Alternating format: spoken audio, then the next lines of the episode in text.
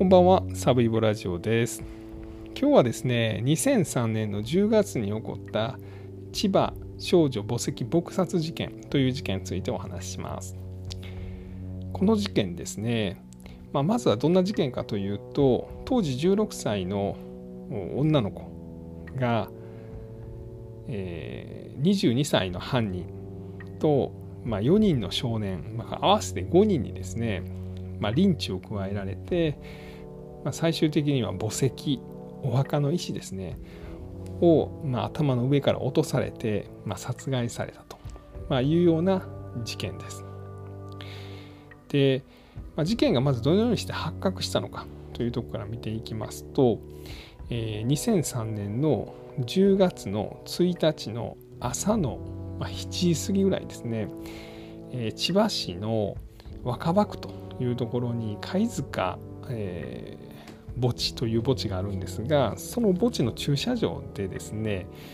えー、ジョギングしていた男性が、まあ、なんか燃えてるというのを発見します。で何燃えてんねやろと思って見に行くと人間ちゃうかこれと思って110番したということなんです。で人間ちゃうかとなったのはですね、まあ、足とかはあったんですけれども上半身部分からま火が上がってましてで、まあ、近くに寄ったら、まあ、それがその男性か女性かもちょっと分かりにくいぐらい、まあ、変形していたと、まあ、いうことなんですね。でその後ですね、まあ、警察がまあ調べたところこの16歳の女の子の夫である石橋博信という22歳の男が捜査線上に浮上します。でワイドショーとかでもですねこの事件は取り上げましてですね被害者の女の子はまあその中学校時代の写真とかが出てきます。で地元の人にまあインタビューみたいなことをするんですけれどもそこでまだ逮捕前のまあ犯人がまあインタビューに答えてます。まあ、なんか怖いことが起こってますよねみたいな風にテレビのインタビューに答えています。で、まあ、その後ですね警察は、まあ、これが夫婦の関係であったというのをつかんで、まあ、石橋に対して、ま、任意の聴取を行うんですけれどもその聴取が行われている最中にも、まあ、警察はですねこいつ犯人やと思い込んでるわけですね、まあ、みんな思い込んでるんですけど、えーまあ、それが正解なんですけどまたテレビがインタビューに言ったら、まあ、妻とは全然連絡がつかないですと。いう、まあ、被害者の夫、まあ、みたいな形でテレビのインタビューに答えていました。まあ、しかしですねすぐに警察はこの22歳の石橋がまあ犯人であると特定して仲間の少年4人と一緒にまあ逮捕しまして、まあ、裁判が行われたということです。ではこの石橋博信というのはですねまあ、どういう男で、まあ、なぜこういう事件を起こしたのかというのを見ていきます。えー、これ舞台となったのが千葉市の、まあ、若葉区というところで、えー、千葉のモノレールで、えー、っと終点になるんですよね。千代台という駅のあの周りに広がる、まあ、団地ですね。まあ、この辺りでこの犯人は生まれたということです。でこの辺はですね今ではそんなことないらしいんですけどもともとはまかなり治安の悪いところとで、まあ、貧困家庭の多いところであったというふうに言われています。でそこでま育ちましてで、まあ、お母さんがま離婚して再婚したりとかそんなことしてるんですけれども新しいまお父さんとはまああんまり折り合いがつかなかったというようなこともあります。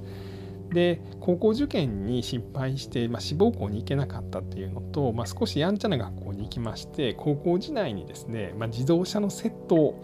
の、まあ、罪をかぶせられたということで、まあ、なんか鑑別とかなんか言ってるみたいです。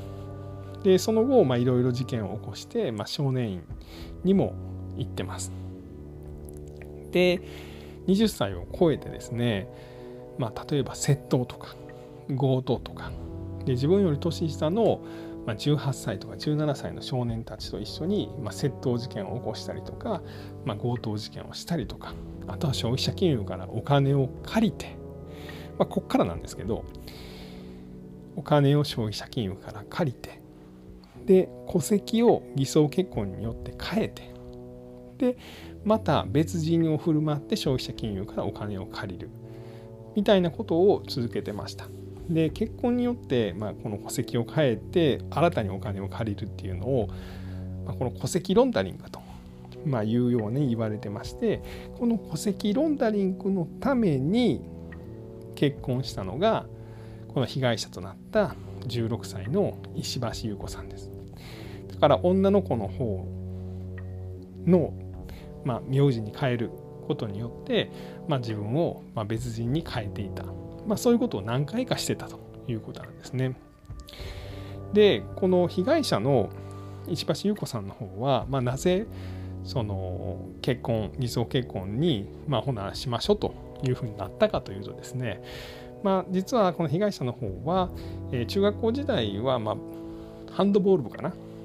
とかで、まあ、活躍してはったんですけど、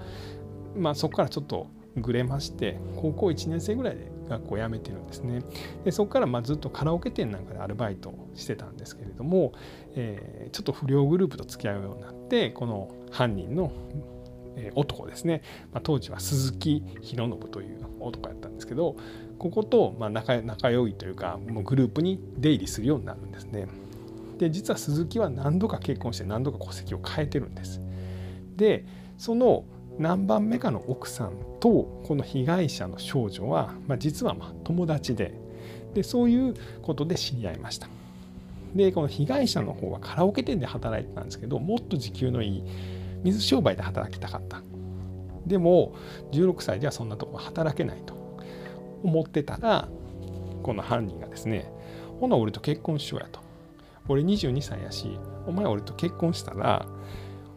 法律的には成人扱いになるからお店でもどこでも働けるようになるでって言ったんですね。でこれは嘘なんです。まあ、全部嘘じゃないんですけど、えー、と未成年が、まあ、青年と結婚したら法律上は青年、まあ、成人の扱いになるんです。なので例えばですね、ま、契約とかも結べるようになるんですね家を借りたりとか。しかしまた別に風営法とかがありましてですね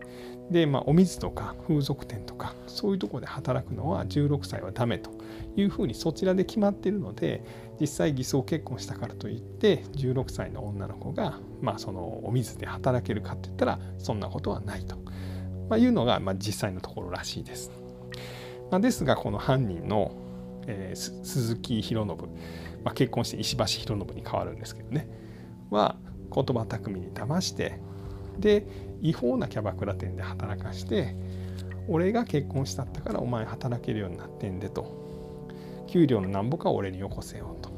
この少女に対して言います。少女は最初渡してたんですけれども次第に要求が厳しくなってくるのであんた私と結婚しただけで私の給料取っていくなんておかしいやんか。もう私嫌や。離婚したいし警察に偽装結婚のこと言うって言いました。でここで石橋はですね、まあ、今まで何度も偽装結婚してきたのバレたら困るし窃盗とか強盗の罪がバレたら困ると、まあ、いうことで仲間の少年たちにあいつ殺すぞと言って、まあ、夜中墓地に連れて行って用意してたハンマーで代わる代わる被害者の16歳の少女を殴りつけて、まあ、殺そうとします。で、まあ、それでも死なないんですね。で助けてと、まあ、虫の息になりながら女の子が訴えたところこいつなかなか死なへんな。ちょっとあれ持ってこいっていうことでそこに置いてあった。およそ60キロの墓石を少年たち何人かに持ってこさせて上から落とすぞというので落とします。それでまあ少女は亡くなってしまいます。さらにですね万引きしたりとか買ってきたあのジッポーのオイルこれを10本分ぐらいこの遺体に振りかけてですね火をつけて立ち去ります、まあ、火をつけたのはこう指紋とか、まあ、証拠を隠滅しようとしたんですね、まあ、ですが、まあ、警察は、まあ、この犯人グループを逮捕して裁判に持ち込みます、えー、石橋博信は無期懲役の判決が出ます。さらに少年4人が一緒にリンチを加えて、まあ、少女の遺体を燃やしたんですけれども、まあ、このうち3人は、えー、っと5年から10年の不定期刑で1人は3年半から7年の不定期刑まあみんな少年なんですけれども、まあ、かなり重い実刑判決が出てるということになっています。で、えー、実はですねネットにですね、えー、こんな記事があります。これはジャーナリストのですね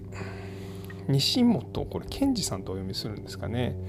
という方が、ま書いた、ま記事がありましてこのタイトルがですね「え、貧困無間地獄の現場2003年千葉少女墓石撲殺事件の舞台不良だらけの、え、荒れた町が老人だけの枯れた町に」と。まあ、いうような記事がありましてこれがですね千葉のですね、え、千葉市の若葉区の千代台市営住宅団地と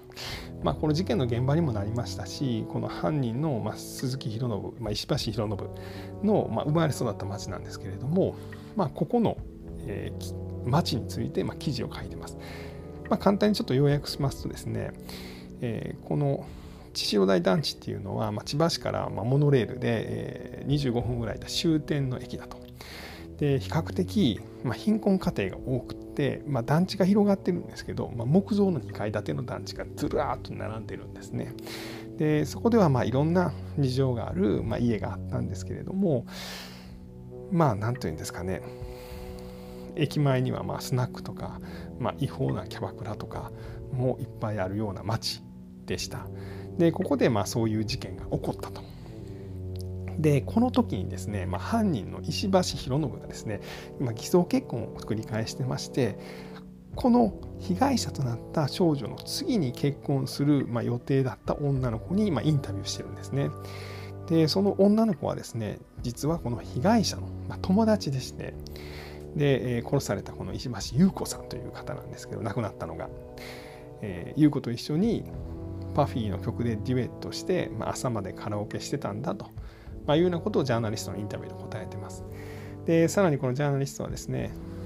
この記事見てどう思いますかって言って記事を見せたんですけど、まあ、私漢字読まれへんからと、まあ、いうことで、まあ、言われたと。でまあこの町にはですね、まあ、いろんな事情で、まあ、そのなかなかこう漢字を読めないまま、まあ、こう大人になっていく人たちも何人かいたんじゃないかと、まあ、いうようなことが書かれています。ただまあ今ではですね、えー、この千代大団地はですね、まあ、全部建て替えが行われてて、まあ、新たにニュータウンができてましてそこにはまあ新しい住民たちがまあいたと。で残っているまあ木造の団地にはですね、まあ、年配の方だけが残っていると、まあ、いうような現状をまあ書いてあります。まあ、ご興味のある方はご覧になってみてください。えー、今日はですね2003年の10月に起こった千葉少女宝石撲殺事件についてお話ししました。最後まで聞いていただきまして本当にありがとうございました。